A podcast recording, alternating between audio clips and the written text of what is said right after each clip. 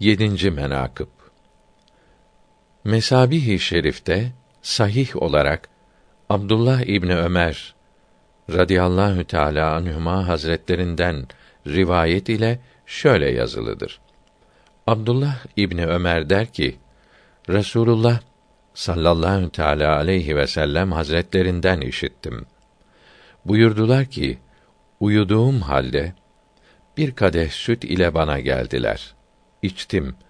O kadar kandım ki tokluk alameti tırnaklarımda görüldü. Sonra artığımı Ömer bin Hattab'a radıyallahu teala anh verdim.